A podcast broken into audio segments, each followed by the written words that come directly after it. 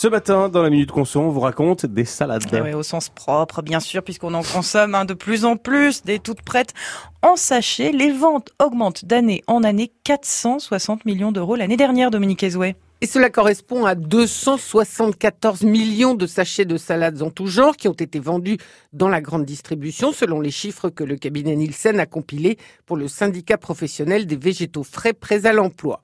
Les ventes augmentent partout, mais surtout dans les drives. Il est effectivement plus simple de commander sur Internet un sachet de salade qu'une salade entière en vrac. La hausse des ventes est notable aussi dans les enseignes de proximité. Cela dit, plus de 80% de cette production est vendue dans les hyper et supermarchés. Alors 80% de ces salades poussent en France, les autres viennent du sud de l'Europe, d'Italie et d'Espagne principalement.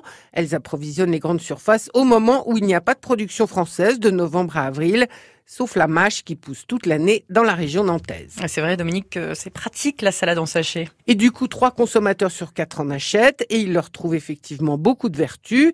Elles évitent d'avoir à laver une salade, elles simplifient le stockage et elles réduisent les risques de gaspillage. Autre atout, le gain de temps puisqu'il suffit d'ouvrir le sachet. Résultat, trois acheteurs sur quatre trouvent que c'est un bon moyen de consommer une portion de légumes en plus et donc de mieux respecter la recommandation de manger 5 fruits et légumes par jour. Enfin, dernier avantage, cela permet de manger de la salade toute l'année. Mais il reste aussi beaucoup de préjugés. On entend souvent dire que ces salades en sachet contiennent des conservateurs. C'est faux, disent les producteurs, puisque c'est interdit par la réglementation. 60% des consommateurs pensent que les salades en sachet sont lavées avec de l'eau chlorée.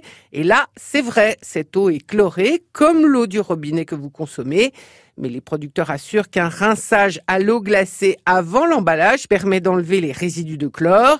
Pour ceux qui ne sont toujours pas convaincus, il y a maintenant de la salade bio en sachet. Les ventes ont doublé l'an dernier. Et puis la marque du consommateur a mis sur le marché de la salade en sachet sous l'étiquette C'est qui le patron?